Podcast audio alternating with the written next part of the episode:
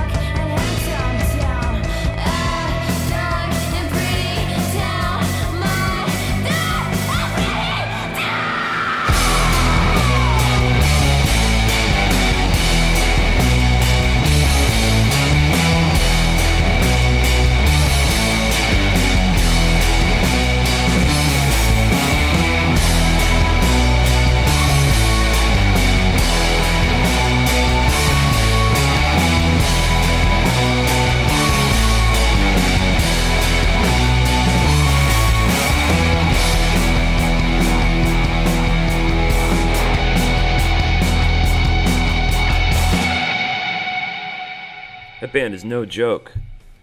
And hearing young people make music like that makes me very excited about the future of heavy music and hard music. Uh, they clearly either don't know many of the rules about songwriting or they just don't give a shit.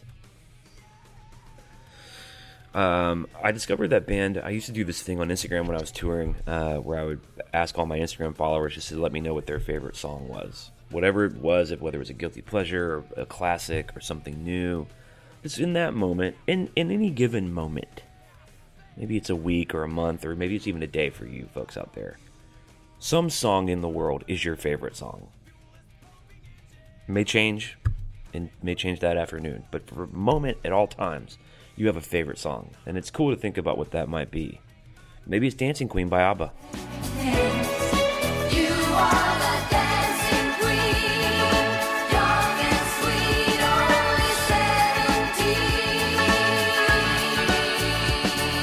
Maybe it's some Swallow the Entrails bullshit by Cannibal Corpse. Desolation of their souls, they slave in fire with the Hades at their backs, the scourge of iron. I don't know. But I would ask everyone, what's your favorite song? Let me know. And I would make a giant Spotify playlist and then I would then share that. And, you know, invariably have like 100 songs on it. And so I would just sit on the bus or sit in the van or wherever, on a plane, wherever I was traveling, put on some sunglasses, put in my headphones, and uh, just go down the rabbit hole. And, you know, I didn't love everything everyone submitted. But someone did submit this song by Wolf Alice. It wasn't the one I just played you, it was a song called Bros.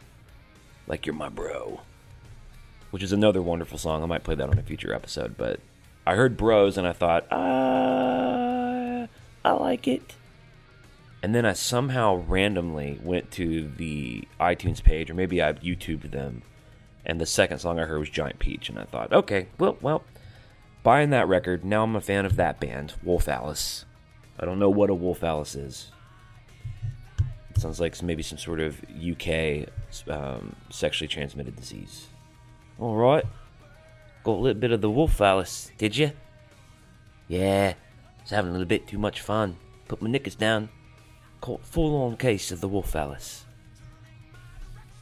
Is that what Tom has? Hello and hi, and welcome to yet another edition of Alpha Metallica. Uh, we missed last week's episode. We want to thank you for your patience. Uh, I came down with a hopping case of the wolf Alice. Right, jumped right in me pants. I was running around the garden with with bunch of wolf owls in me pants. Yeah, have to wait for it to just solve. It's better left unsolved. Solves itself, really. Okay, enough of the wolf. That was from a record called uh, uh, "My Love Is Cool," and uh, that was 2015, I believe. Now, moving right along here on the Great Journey. The Great Journey is a, a band that I've loved for a long time. They have a great new record out now called Eat the Elephant. I'm talking, of course, about the Maynard James Keenan not so side project, Perfect Circle. I'm not going to play you a song from their new record, although I love that record a lot. It's a really wonderful album, a lot to say. It's called Eat the Elephant. I recommend getting it. This is actually from a record they put out after 13th Step, I believe. So this is maybe 04, 05. Anyway, it was a record of covers and kind of remixes of their first two records. and it's called Emotive. It's not very good. I can't honestly say I recommend it, but buried on that record is a wonderful original song called Passive. And it fucking rocks, and that's why I'm going to play it for you right now. So don't lose your butts over this one.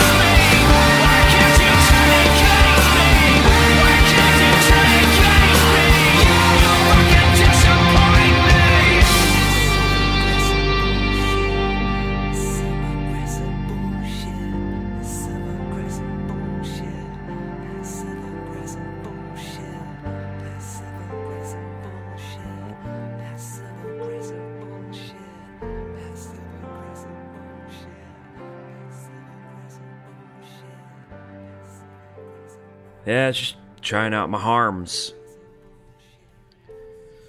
Which is uh, industry slang for harmonies. Always got to be working on that stuff. Always working. The Cobra Kai way.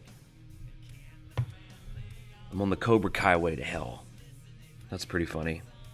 Let's check in on some of these questions on Instagram, see what's going on with everybody. Um, here we go. Oh, well, it's not pulling the uh, comments up. Here we go. Kevin Van Dam asks, "Are there bands that typify a particular emotion for you?" Hmm, that is a good question. Um, I don't know. I think that, um, hmm. I mean, it's real tempting to say that s- sad, gothy, uh, sludgy bands are for, for sad emotions, and up, um, up tempo, happy shits for happy. I think it's a bit more complicated than that. I think you bring to the listening table whatever you're feeling, and I think any art can really can find you in different places on that. Sometimes a sad song is good to listen to when you're not sad. Sometimes when you're really sad, you don't want to do anything like eat or get out of bed, and the soundtrack of the day becomes of little matter to you when you're in a state of depression that is truly immobilizing. But what happens is later, when you're feeling a little bit better, you can listen to a sad song and you can sort of inject that experience into it and you can begin to heal. Isn't that amazing? I really believe that. Sometimes songs help you interpret how you were feeling, or they make you feel less alone about it. It's a lot of groundwork you're laying for later, and a lot of stuff you did before paying off, if that makes any sense. And you know, it does work in the ways that you think it might too. Maybe you're feeling sad, you put on some happy music, makes you feel better. Yeah, that's a thing too. I don't know of many people who are just completely overcome with joy and want to put on an Elliott Smith record so they can just be on the great seesaw of the emotional life. Usually tends to go one way. Sad, you need to pick me up. I will say this. I was working in Coconuts in Birmingham, Alabama. For those of you who don't know, Coconuts is a uh, a record store. But like corporate, we had to wear these yellow uniforms and you know, we had to push the newest Nickelback CDs or whatever. But anyway, a woman came in. I was maybe it's 2004, however old I was then. I I don't know, 12, 19, 26, I don't remember. I don't I don't know. Um this woman came in, she looked pretty bummed, like you know, someone broke my heart sad, kind of the wet eye, kind of the lump in the throat vibe.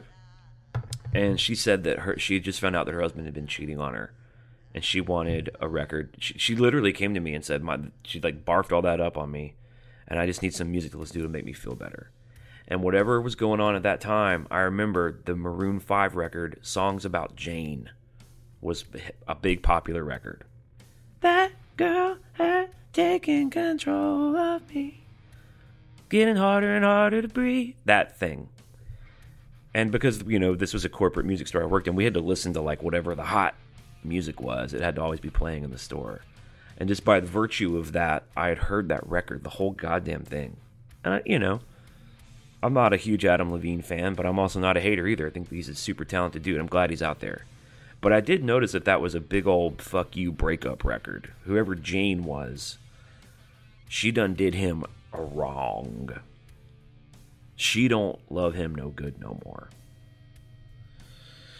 So this song's about Jane record. You know, I said, hey, I don't know much about Maroon Five, but I think that you'll like this record. She tearfully bought it. This is like out of a movie. Tear, she tearfully bought. I rung her up ten ninety nine.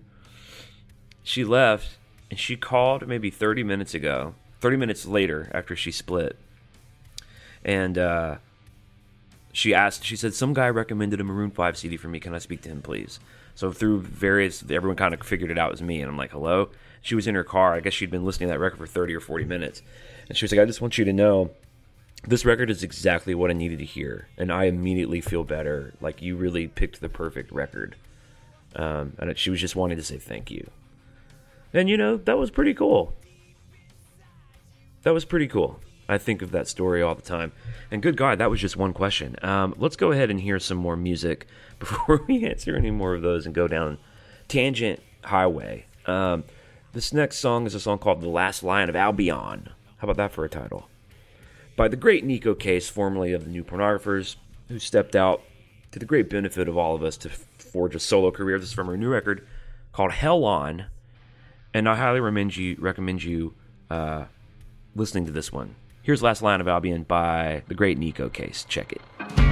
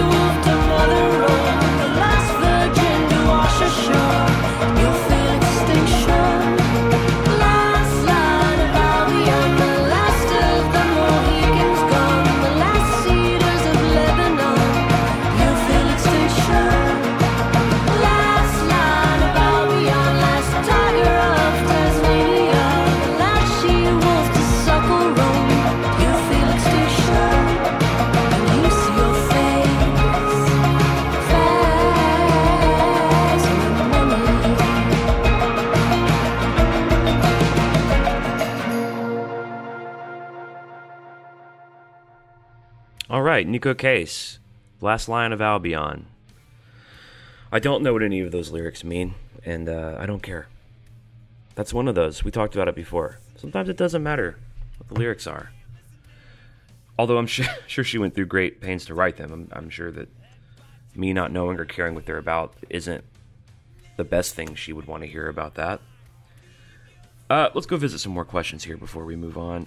Uh, on the old Twitterverse, Alex Bispo says if Rob were to quit Metallica, for example, if he went insane for some reason, and Jason wouldn't be willing to join, who do you think would fit them? Oh man, hard to say. Hard to say. It'd be such a weird blow to the band. Just the, the- similar to Pearl Jam, just the curse of the rotating bass slot. Whereas with Pearl Jam, it's drummers. But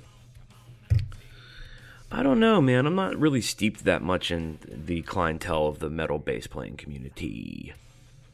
Um, I know Rex. I know a guy named Rex Brown, formerly of Pantera. I would not want to see him join Metallica. I do not like him very much. Um, he was a great bass player for Pantera and Down, but I read his book this year, and he seems like a total.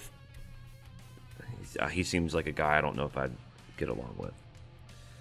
Um, and I don't think he has the. I don't think he has the, the personality to fit with them. Um, I loved the idea of, of uh, the corrosion of conformity dude getting in there, but you know he's too talented.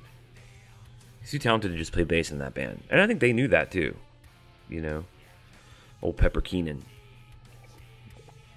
Um, obviously Dave uh.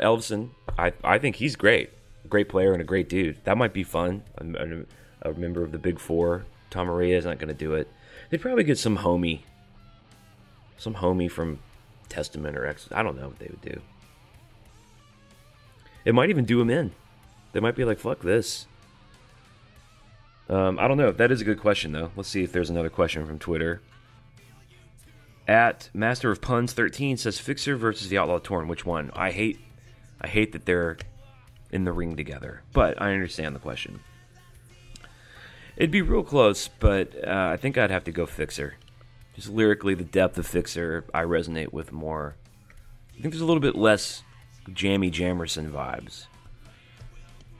Although I love James's swelly solo, and I love the vocal melody of "Oh no, wait my whole lifetime for you." I love all that. That's make some cool, creepy Hetfield vocal delivery stuff that I wish he would do more of. That crystallizes perfectly in the Outlaw Torn. But uh, but pound for pound, I gotta go with uh, I gotta go with Fixer. Again, I do hate and resent. I resent the question. Over here on the Instagram, I'll read a few more of these. Uh, Michael Grosvenor says, if Metallica had imploded in 2003, how do you think that would have affected their legacy? I don't know, man. People tend to, uh, when you're on top of the world, they want to bring you down, but when you crash and burn, they people like going, they were geniuses, man. You know, I think there are some artists that left us prematurely that I wonder what kind of work they would have done. Like, you know, someone like a, like a Kurt Cobain kind of went out at, at a high point. and he doesn't have any bad material for you to be like, oh well, he wasn't perfect. But now that he passed away, everyone's like, oh, he- was just a genius forever. He probably would have made some bad stuff. Uh, you know, I kind of shudder to think about what John Lennon might have done throughout the '80s. You know, maybe some good stuff, maybe some bad shit. I don't love everything Paul McCartney's done. But if they'd gone out in 03, I don't know. They'd probably be still looked at as legends. Or the big, you know, the big uh, casualty tale of how, how ego and drugs can bring a band down. I don't know. Needless to say, I'm happy about the current narrative, the, the current reality of them staying strong and getting better and learning more and growing and still making relevant, fucking amazing metal records. That's pretty neato. RJH75 says, I love Jewel's first two records. Are you a fan? Uh, yeah, I, yeah, I like Jewel. I think she's great. The only record I had was the one that had uh, like foolish games on it. These foolish games tearing me apart. Uh, I love that song. I remember the video. She's on like a weird horse. she's in like she's in like an igloo on a horse, and the horse is fucking cold. Wonder what that horse is doing. I had a friend who co-wrote the song "Who Will Save Your Soul" with her, which was a big hit for her. Um, said she and said she, you know, co-wrote it with her. He was dating her a little bit at the time. Said she was just total sweetheart. The total real deal, by the way. I missed that because they kind of marketed her as like kind of sexy, maybe, or like girl next doorish, kind of like whatever. But it really, with her, was kind of all about the music. It wasn't this like be a sex icon first, and then if you can hold a fucking guitar, the executives will give you a bonus. Fuck that. She could write and sing, dude. Big yodeler. Uh, you were meant for me and I was meant for you. Great song. What's wrong with that song? Fuck you. You're not too macho for that song. It's fine. It's cool. It's a song. It's a song you want your daughter singing. You don't want your daughter singing fucking that. What was that Iggy Azalea song called "Pussy"? The, the lyric is just "pussy" a million times. You want your kids singing that, or "You were meant for me, I was meant for you," a song about monogamy and true love. I know what I'm voting for. Fixer. anyway, I don't have Jules records or anything, but I have no problemo with her. Uh, Ethan says Reload sucks. Wow, he just having a good time. All right, one more, and then we'll get back into this. Uh, do let's see. Opinion on Metallica fans who only say the first records are the best and the rest suck. I think they're missing out. I think it's a missed opportunity to enjoy music by your favorite band. It's of course okay if you don't like anything after that. No problemo. I just, it's a shame. So let's get back into the music here.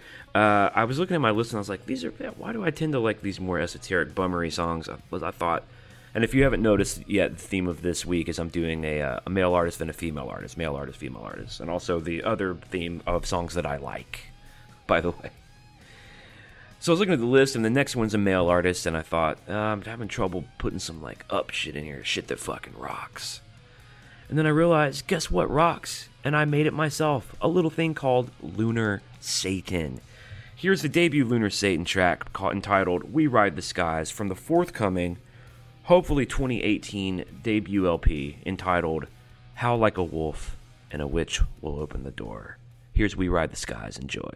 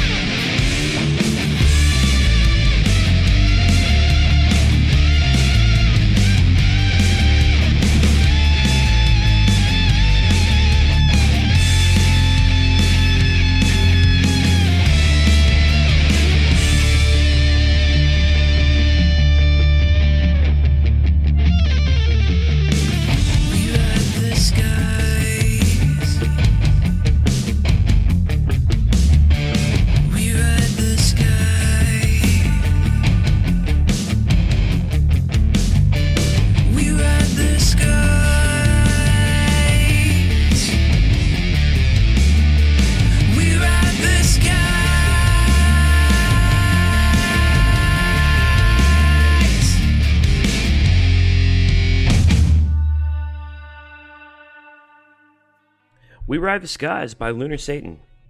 For those of you who don't know, that was a project where it started out as a joke on the show, and uh, just the idea about it, some sort of sat- satanic metal opera that takes place in space. And then uh, I sat down to really write it. I thought, why not just really write that? And uh, the first two songs happened real fast, and it is going to be a concept record. And We Ride the Skies is sort of uh, chapter one, if you will. The backstory here, of course, being that uh, ancient Christians found a way through white magic to freeze Satan in basically a giant uh, Satan sized glacier.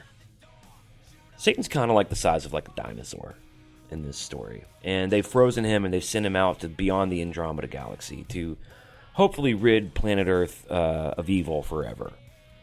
And uh, what's happened is modern day Satanists and Luciferianism practicing folk, through various uh, incantations and spells, have find, found out wh- not only where the frozen Satan berg is in the uh, in outer space, but ways to uh, um, to thaw him out.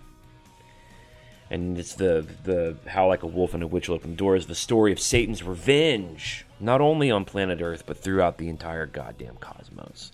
Now, if I do the work right and get that narrative right, that is going to be one fun fucking ride. So I'm still writing it and still considering maybe doing like a Kickstarter with Paul and trying to like really record it. And uh, I think that'd be a lot of fun. Anyway, so that's Lunar Satan for you. We're also going to be pressing some Lunar Satan shirts here at some point. Uh, some questions going back to the old Twitterverse. Alex Finney, our friend, writes: Number one, what are your top three live Met performance DVDs excluding S and M? Wow, probably uh, Cunning Stunts, and then uh, the uh, Seattle '89, and then probably uh, the Nîmes Show. I think the Nîmes Show was pretty killer.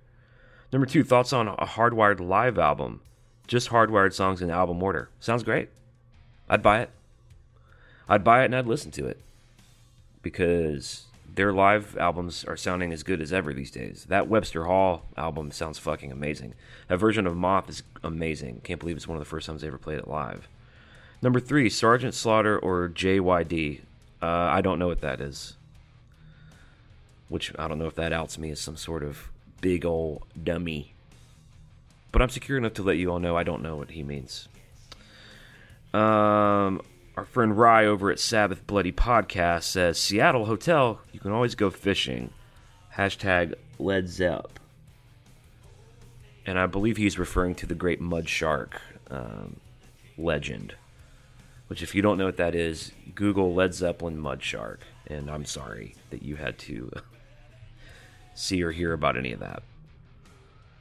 All right, let's move along. So there's this really great songwriter based out of New York. Her name is Sharon Van Etten, and I'd heard of her for a long time because my friend Elise Davis, who I respect and uh, who's one of my main writing partners, she's been a big Sharon Van Etten fan forever, and she's been saying to me, "We're on the road or we're writing, Clint, you got to check the Sharon Van Etten chick out." And my grumpy ass is always like, "Yeah, yeah, yeah, yeah, yeah, yeah, yeah, yeah, yeah." Do I? And she's like, um, why are you saying that weird? Yeah. She's like, yeah, I know what you like. I know what you don't like. I think you're really going to like her. She's kind of like the best of this Patty Griffin meets this, you know, she's got this rock thing, but she's also like, you know, she's very melodic. And I'm going, yes, and do you? She's like, yes, I really think you'd like it. Do you? Well, after years of that, I was watching the new Twin Peaks, which I can't recommend highly enough. The Twin Peaks season three that came out 25 years later. Good God, that was a fucking journey. And in every episode, there's a there's a bar that takes place in this fictional land of Twin Peaks, and there was always like a cameo by an artist playing live in this bar. And the performances are great. I mean, Eddie Vedder does it. They're they're very surreal and far out. And Nine Inch Nails did one of them. But anyway, there's this chick I never I didn't recognize her voice or what she looked like, and she's playing a song called Tarifa. I went and got this, or like looked up the soundtrack or whatever, waited for the credits, and I went and kind of figured out who it was based on the lyric and the song title. And sure enough, this motherfucker was Sharon Van Etten. So I bought this record. Um, it's a record called "Are We There," and it had that song that was featured on Twin Peaks called "Tarifa." I'm not about to play you that song. The song I'm going to be playing is, I believe, track two called Taking Chances. And uh, I highly recommend her, Sharon Van Etten. Here's Taking Chances from Are We There 2014. Enjoy, homies.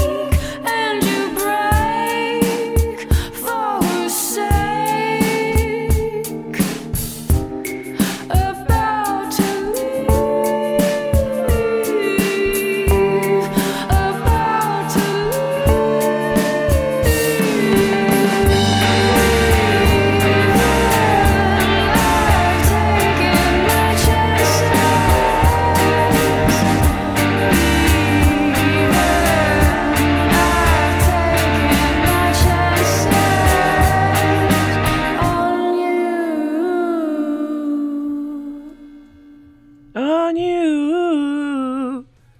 Man, I love that song. I can already hear, uh, or maybe not, maybe I'm just projecting. But I can hear listeners of the radio show going, oh God, play something that fucking rocks. There's some rock stuff coming up, I promise. I promise. I like to, hey, listen, I like to rock. I like to boogie. I like to get down. Okay? I promise. I also like to just mellow out too, bro. Mellow out, dude. Dude, you're harshing my goddamn mellow. Do hippies say goddamn? It seems like even if they're religious or not, they'd be like, nah, dude, we don't we don't use harsh language, bro. I don't know what they do. I, I try not to pay attention to what they do. Well, let's move right along here. Let's listen to some new music. Now, you've probably not heard this dude. His name is Danny Malone. He's an awesome bass singer songwriter. I met him through my friendship with Bob. he's a very interesting dude. Um, very, very interesting to talk to. Smart, sweet, and a hell of a fucking songwriter. And he uh, he's got an interesting life, and he's, he's been a little drug addled, and you know, love lost, and he went to this castle and wrote this record, and came back from the castle and did more drugs, and he's he's got a very interesting story, and his songs are are just sort of mind blowingly good and very personal in a way, but also he's really good at making a song very personal, but also using um, clever language and poetry to sort of detach you from it, so it can be bigger than him. I'm not sure he intends to do that, but that is what is accomplished. Like I kind of get lost in his songs, and even though I can tell they're very specific about what he goes through because I know him, I find myself sort of just putting my own personal details in all the empty slots for the emotional engine of the song. You know what I'm saying? You guys ever do that? Of course you do. You're just like me. I'm Lee and you are Lee, and we all together, Paul. Let's check this out. This is from a record called Balloons from 2015, I believe. No, 2013. And it's by Danny Malone. This song is called San Diego. German for whale's vagina.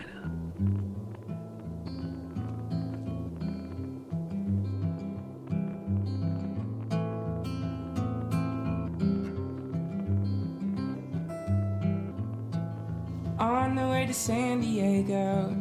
Never gonna get to play though. Never gonna make it on time. Well, maybe I should tell the club that and see if they could push the set back. When suddenly the back of my mind it started running, started running, and I I think I might have missed the sign.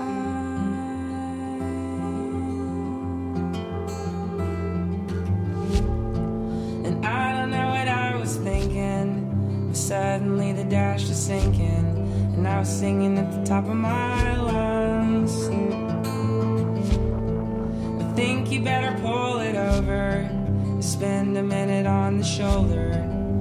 try not to swallow my tongues. Cause I'm just talking.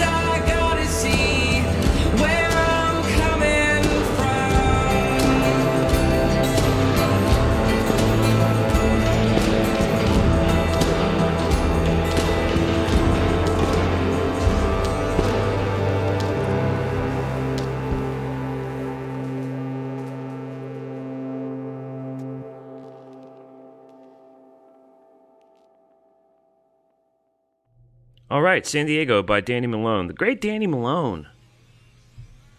It's a record on the or the song on that record, Balloons, called Spider Legs that I almost played for you today. But I like that San Diego song because what's going on there? He's on his way to a gig and then he has a panic attack or something. He's, he's never going to make it. Gigs in San Diego. He's just on the side of the road flipping out. Man. Uh, let's read a few more things from the old Instagram. They're kind of pouring in here. I want to make sure I can get to everyone. Uh, Andy Brown, good friend of the show, asks, "What are? Oh wow, just refresh. Sorry. What are you hoping to see in the Injustice for All box set? Um, I don't know, man. I mean, just what we've been getting. You know, I love all the behind the scenes stuff. Um, live shows at the time are fine with me, but we're starting to get you know from '88 and '89 on, their live um, the touring of Metallica has been well documented. So um, yeah, some shows are cool. Any kind of behind the scenes of the making of the album would be interesting because that's just a window we don't have a lot of insight into. But I generally trust uh, what they've been doing. Some great pictures and interesting booklets and all that stuff, original lyrics and all that. Brett Faz says, talk about the remastering process of an album, what it takes, how true it is to the original, whether you prefer remastered albums or original.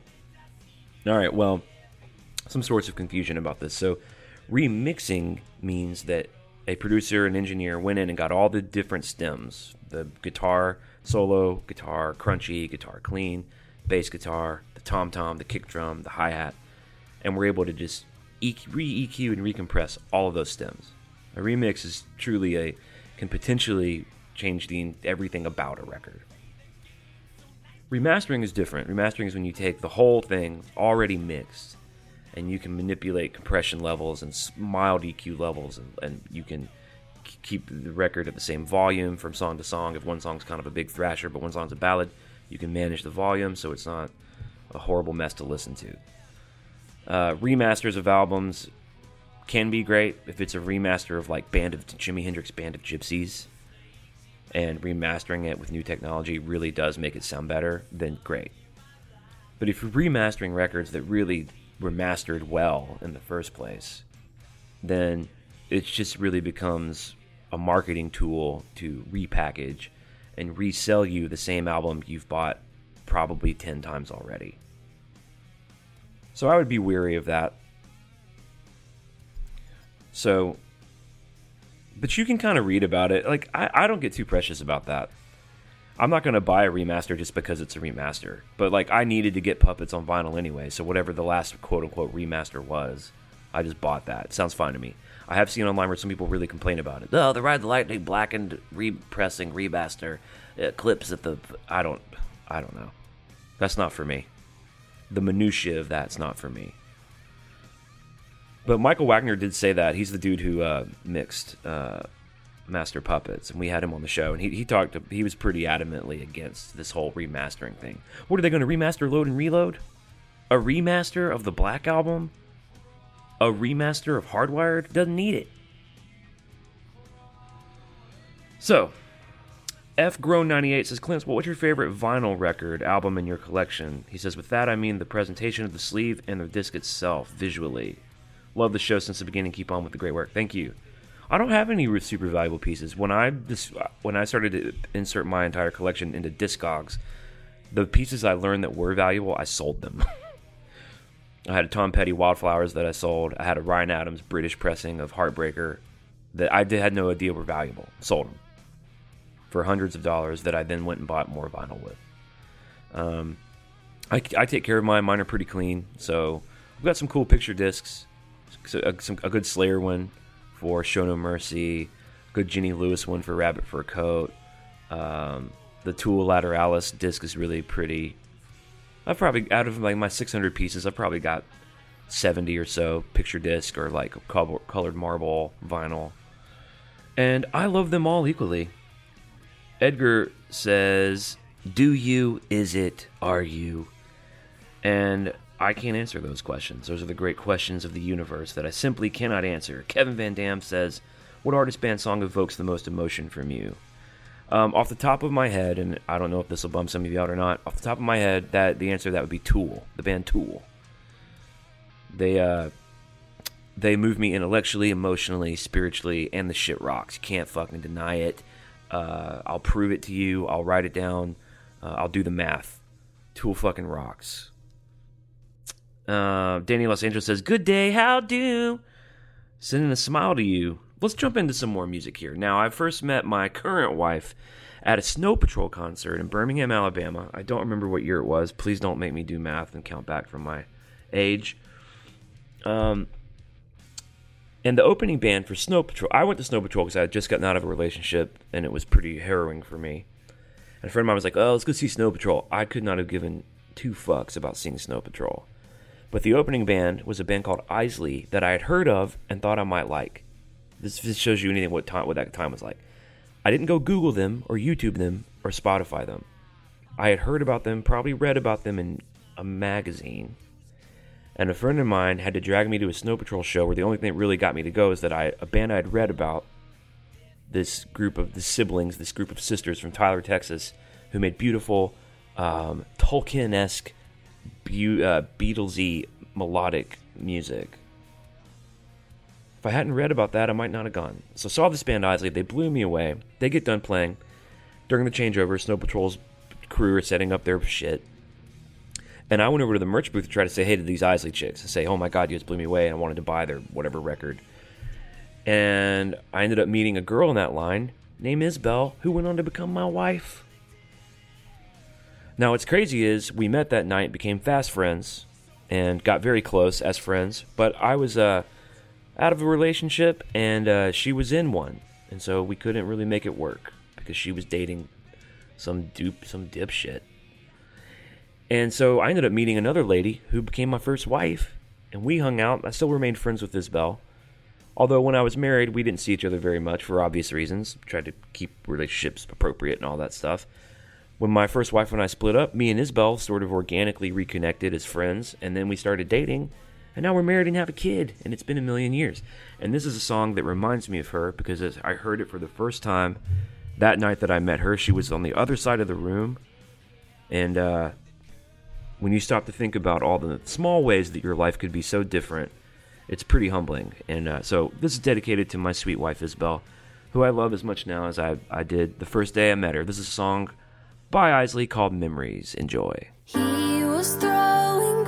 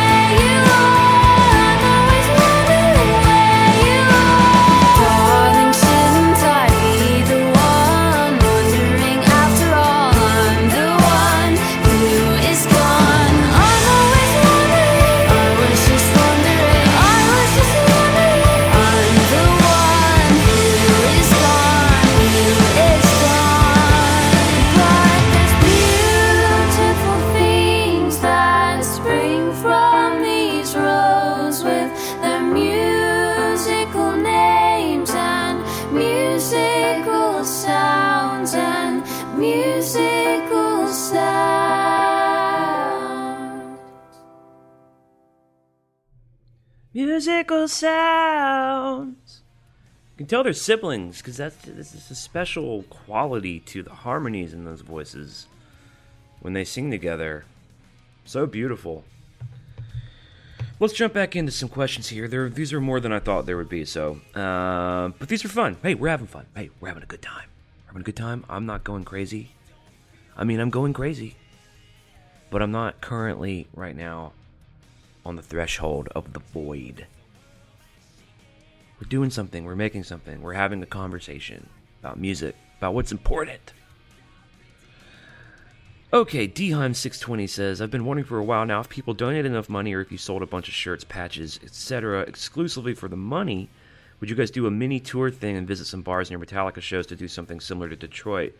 Fans of the show could meet you guys and do enough of them, and maybe you'll get on Metallica's radar. Just a thought. Um, I don't think. Yes, I mean, we were going to try to do that as much as we can. We're going to do it on the upcoming tour Nashville, Louisville, and Birmingham, and then we're, we're trying to do Cincinnati and Albany.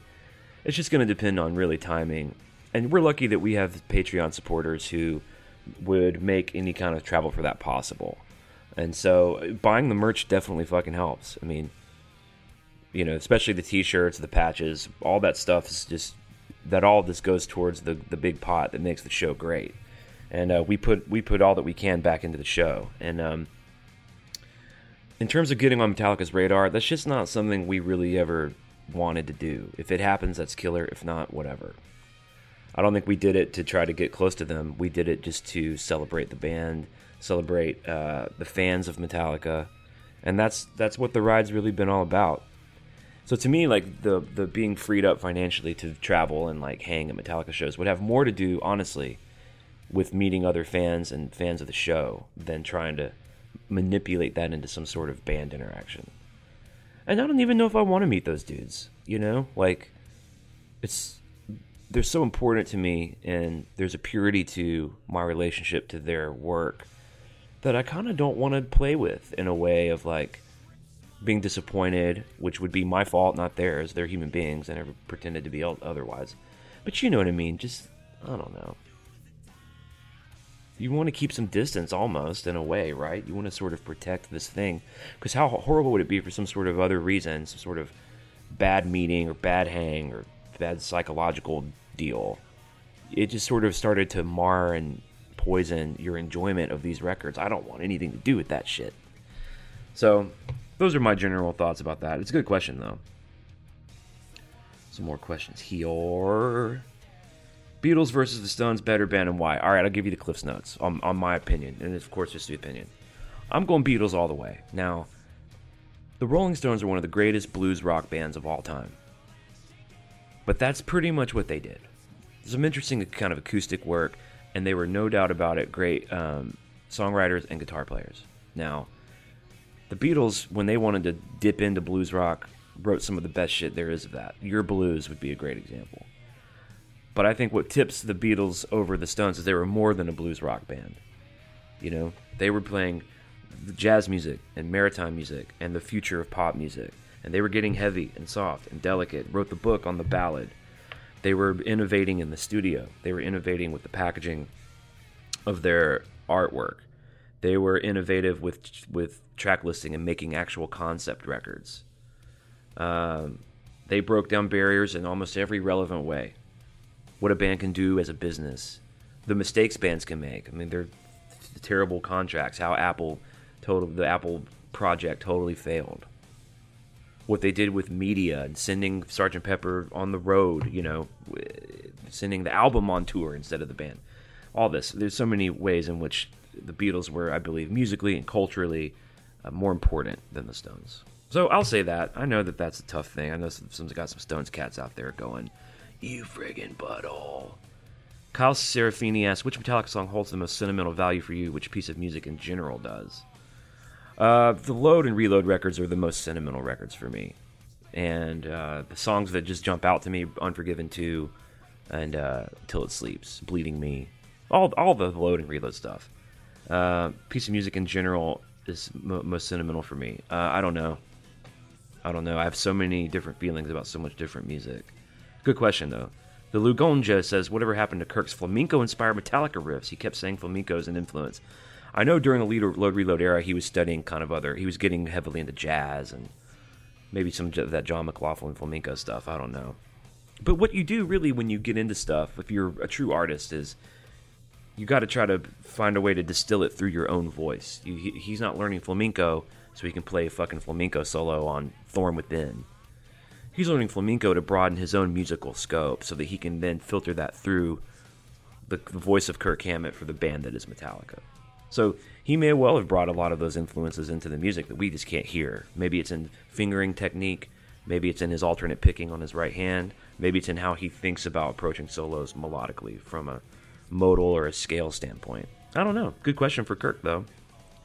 Chelsea Bowen says, "Any recommendations for books you love lately?" I've read I've read some books lately. Yeah, um, the last one I read was by Brent, uh, Brian Fritz called "The Big Picture: The Future of Film," and it's kind of just about this new Marvel Cinematic Universe tentpole superhero bullshit, sort of sucking up all the oxygen for mid-budget adult dramas, adult thrillers, adult comedies, and how you know the future of cinema is really going to depend on people who aren't afraid to not make Iron Man 17 and people who are going to be unafraid to invest money in a film that's not fucking The Avengers Save the World Again Part 15 do you is it Oh, we got to save the world again. Do you? Here's a question. If the world needs to be saved 18 times a year every year by fucking Spider-Man again, maybe we should just let it fucking burn. Maybe we don't deserve to be saved. Have those motherfuckers ever considered that? A little thing called natural selection?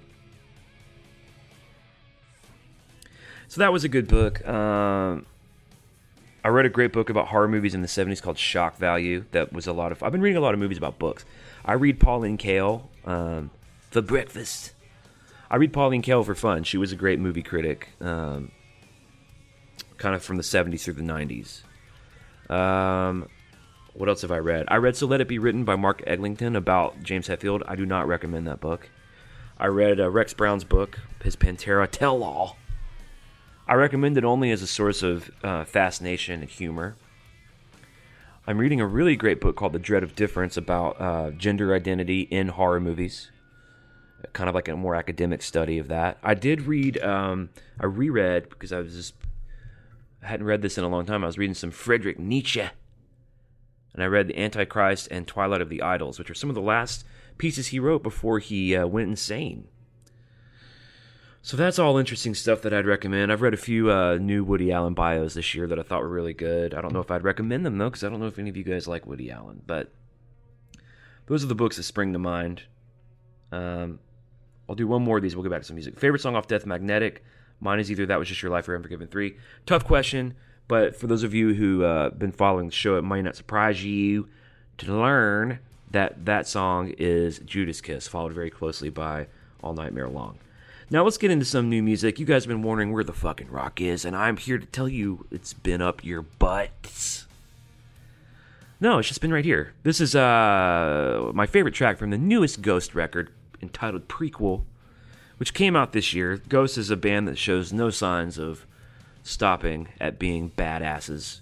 And uh, this song is no different. Enjoy Faith from Prequelle. Here is Ghost.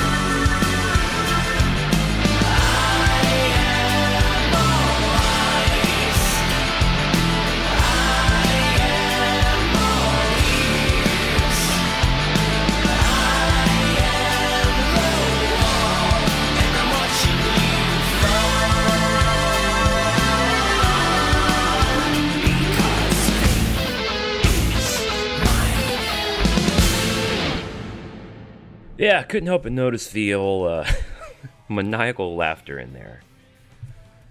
It's one of the funniest things in music to me is maniacal laughter because what you don't hear or see or think of is all the like all the takes it spent getting it right. Wait, sorry. Let me start over. Hold on. Fuck, that was not good either. All right, we still rolling tape? Yo, we still rolling? Okay. Uh, maniacal laughter, take three. nah, it came in too weird. Started too weird. Let's start lower and then work our way up. Okay.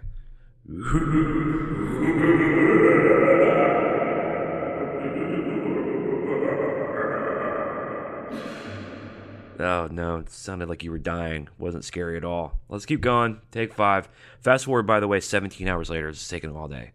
Take 117.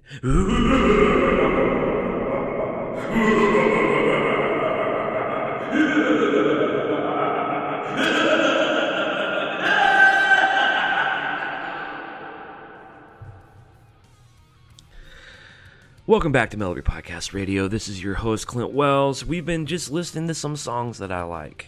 The format is simple. I like good songs. I put good songs on Metal Up Your Podcast Radio. You listen to good songs. These become your 10 favorite songs of all time. You buy these records. Your life is transformed. You thank me in a personal, handwritten letter written with a quill pen. You also send me a singing telegram and a gift basket. You send me a lovely gift basket as a way to say thank yous for my new favorite songs. I thought I knew all my new favorite songs. I didn't know. Who does this? Who goes through their whole life sleepwalking doesn't know who their favorite songs are? Who needs a Your Podcast radio DJ to tell them who this is who you are? These are your new favorite songs. Who does this? Apparently it's me. I do this. I never knew what my favorite song was. Until Clint played this the love song by the lovely Ghost. He dresses up like the Pope, yes, we get it. He doesn't like the Pope. But you know what? He plays a good song. All I care about are good songs. I try not to judge. Let the song do the talking. I don't care what he's like in his personal life. As long as he's good to his mother and the song is good. Now, speaking of good songs, I found this chick named Chelsea Wolfe, who I'm about to play a song for you. And uh, she, she wasn't on my radar. Some, I think a friend brought her up, or I read about her and uh, found her on the YouTube, and then went and bought this record. The first song I ever saw of her is a song called "Simple Death." There's a great performance of it at Hellfest 2017, which then sent me to her record called Abyss, which came out in 2015. And uh, this is a song called "Simple Death," and I like it quite a lot, and I hope you dig it too. Check it out, Chelsea Wolfe.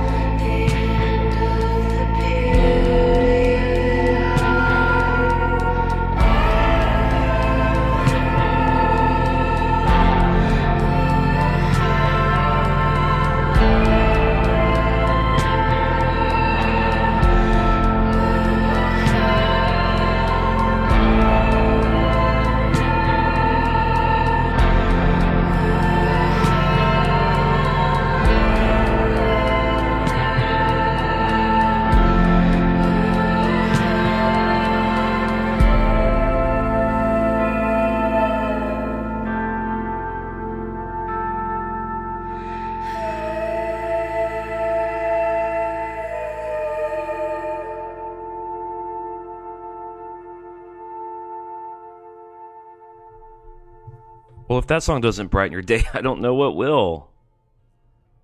I do not know what will. Lovely song, though. Lovely lady. Chelsea Wolfe. Simple Death. Again, from the album Abyss. Now, that's from what I've I bought a few of her records. Got a couple on vinyl, actually. What I've been able to deduce from her 2015's Abyss is a little different because it's kind of more electronic, 808 kicks and snares and 909s and uh, than the more organic stuff. But they still got electric guitars in it and her great voice and all these stacked harmonies and super fucking weird lyrics. Which I like weird lyrics. All right, let's answer a few more questions here. Kevin Van Dam again asks, "Do I enjoy any movie soundtracks?" Um, I don't know, not really off the top of my head.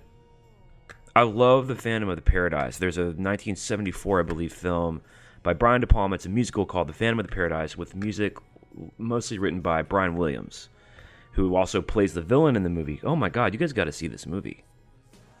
It's pre Carrie, obviously pre Scarface. I did a thing a few years ago where um, if you really love something, a medium, a film or a, band, or for me it was a director in this case, one way of um, exploring that thing that you love is to just burn down the whole, in that case, filmography. So I watched every Brian De Palma film from uh, in consecutive order couple years ago. It was sort of a project through the year. And I found that a rewarding process in many different ways. But um, I was able to see all these great De Palma films that were never on my radar. One was The Phantom of the Paradise. There's a great song on there called Old Souls. There's a great song called Faust. Um, it'd be fun to do a future episode on favorite soundtrack songs. But other than that, I can't really think of many soundtracks. I mean, you could probably name them and I'd be like, oh shit, yeah. But nothing really pokes out. I had the Wayne's World 2 soundtrack, I had the Bodyguard soundtrack.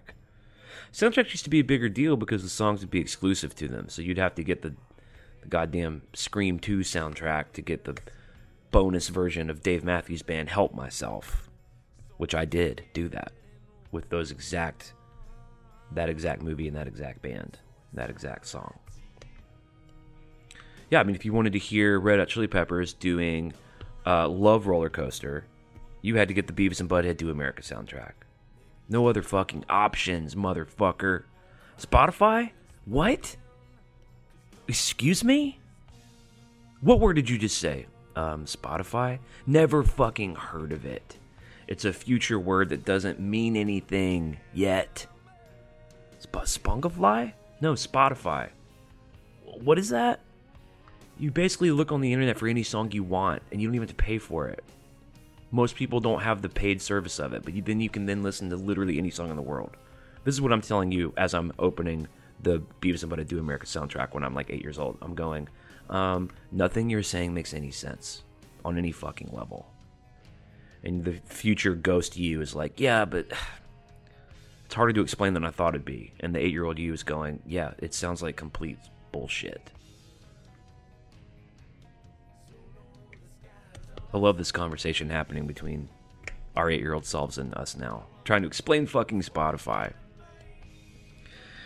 Having said that, I don't know of any other soundtracks I can think of, although I'm sure they're there. Plain Plain Waver says, Where's Paul? Don't know. Paul? Paul, you in the bathroom? He's not in the bathroom of this hotel. Uh, Grappa12345 says, I always wonder if being on tour and basically playing the same stuff every night somehow sucks out the excitement of playing live, or does it depend on other factors? Totally depends. Um, when I played with Bob Schneider, we rarely played the same set. We never played the same set twice. And on my first tour of them, pretty much every night we played at least two or three songs I'd never heard. And that's because he's an artist that's very in the moment. He likes to be in the moment. He likes to decide what to play based on the crowd. Now, if we're touring a record cycle and there's five or six that hover, and then he's got some some crowd pleasers and some hits that can't go unplayed. But in between all that is about 15 songs that for him it's very moment driven.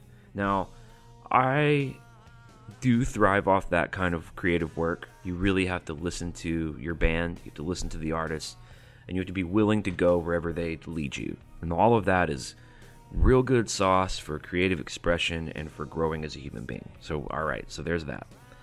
Now, the thing I do currently with Rodney is we play the same exact show every day because, you know, we're playing to two, three, or four thousand people, and you know, he, he has eight or nine really big hits. And those hits kind of like tell the story of, that a lot of his fans identify with. So we play a show every night as if that's the first or last time someone's going to see us play. And there's just something really comfortable about that. And there are little moments, there are solos here and there where we can step out and be creative. At the end of the big last song we play, we usually do like Love Gun by Kiss. We throw that in there. Lately, I've been throwing in Cold Gin just to surprise the band. We do this whole thing of Enter Sandman in the middle. So we've built in moments where we can stretch and whatever, be- be artistic, whatever. But really, what I like about it is, well, we're here to do a fucking job. These people paid for the ticket. Let's give them the best of what we got. Let's make sure it's real tight. There's not a lot of curveballs. There's not a lot of what are they going to do next. And I think that has its own merits too. And I think our fans, particularly in country music, really appreciate that. They're not they're not looking to go on some sort of fucking esoteric ride with you through the back catalog of your career. You know? They're just not. They want to hear the songs that they've heard on the radio that they play when they're you know, on their tractors out in the on the fucking field. When they're on a boat with their friends. All that stuff. All those cliches are actually true. And um so that's what I have to say about that. I can see the merits on both sides. Keep it loose, awesome, great. Keep it tight, awesome and great too. Pyro West, who's doing, uh, he actually works on Metallica's crew now, I believe in the tuning room, says, Clint, do you think we will be friends when we meet? I'm already kind of over Ethan Luck. He's obviously joking because Ethan's such a sweetheart, as you all know. Uh, Pyro West, I imagine that we will be friends. Now, will we be the kind of friends that hang out one on one? That's the real question, right? Why wouldn't you be friends with anybody these days? It's easy to be friends, just be cool. Oh yeah, what's up, dude? And you could we could be acquaintances who either hug when we meet each other or shake when we meet each other. Now, just because we hug when we see each other at a party, does that mean we're going to hang out one on one for coffee? I don't think it's guaranteed. You may send me a Christmas card of you and your kid and your dog, your dog, Lucy. I may send you a Christmas card of me and my kid and and our solstice tree. Does that mean we're going to hang out one on one and have coffee and talk about what really matters in life? Hmm, hard to tell. At this juncture, it's really hard to tell any of that. But I'm optimistic because any friend of Ethan's is me amigo. Jeb134 says, What bands did you not get to see that you wish you had? What bands have you not seen that you want to still? Also, Paul? Uh, I still have not seen Radiohead or U2 or Paul McCartney. So those are some real glaring, sinister omissions in my live concert experience folder file, if you will, that they look at up in the heavens. But uh, bucket list bands, of course, be any, any really anything in the '70s. Randy Newman in the '70s, no matter which show. Elton John in the '70s. Literally pick any show and put me there. Sabbath, Zeppelin, Pink Floyd, Fleetwood Mac. Put me anywhere in there. God, please, Lord. Speaking of the Lord, let's wrap, let's wrap this up with some evil shit. You guys sat through the Chelsea Wolfe thing. I know that was a bit of a unless you were emotionally tapped into what was going on there, in which case you were probably like, "This is the best shit ever," which is what I sang when I first heard Chelsea Wolfe. But fuck all that noise. Let's talk about some Lunar Satan. Here is track two from the Lunar Satan project, Howl Like a Wolf, and a witch will open the goddamn door. This is a song called Set the Witch on Fire Again. Turn this shit up.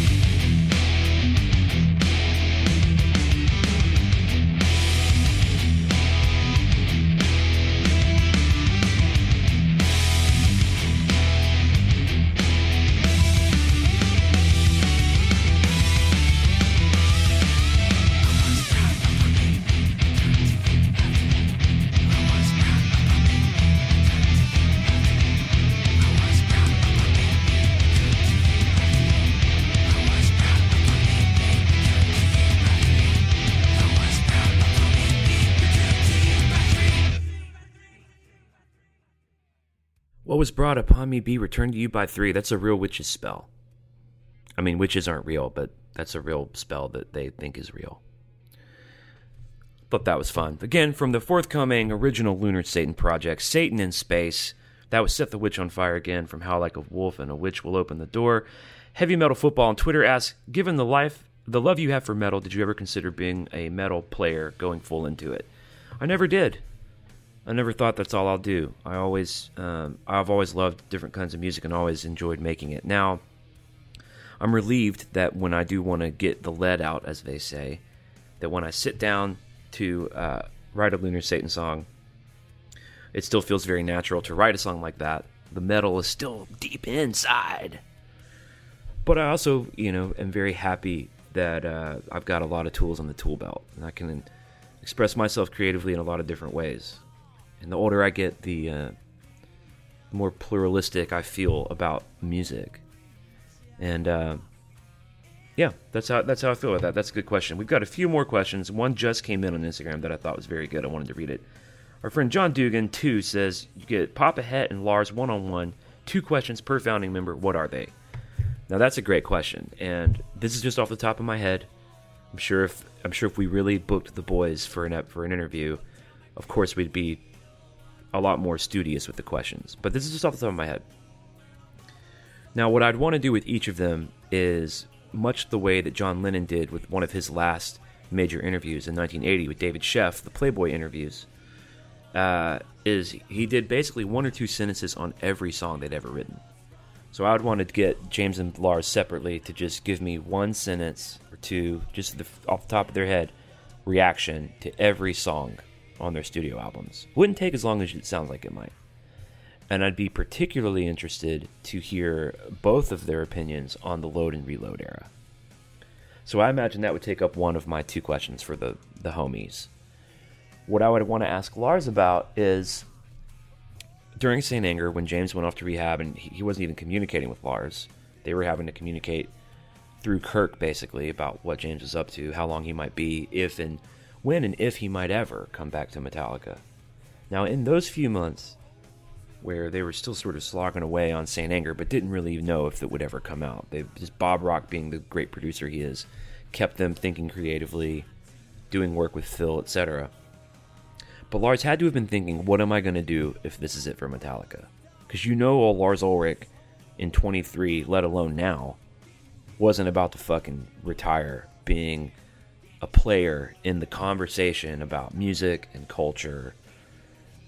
So I wonder about what he really thought his backup plans were going to be.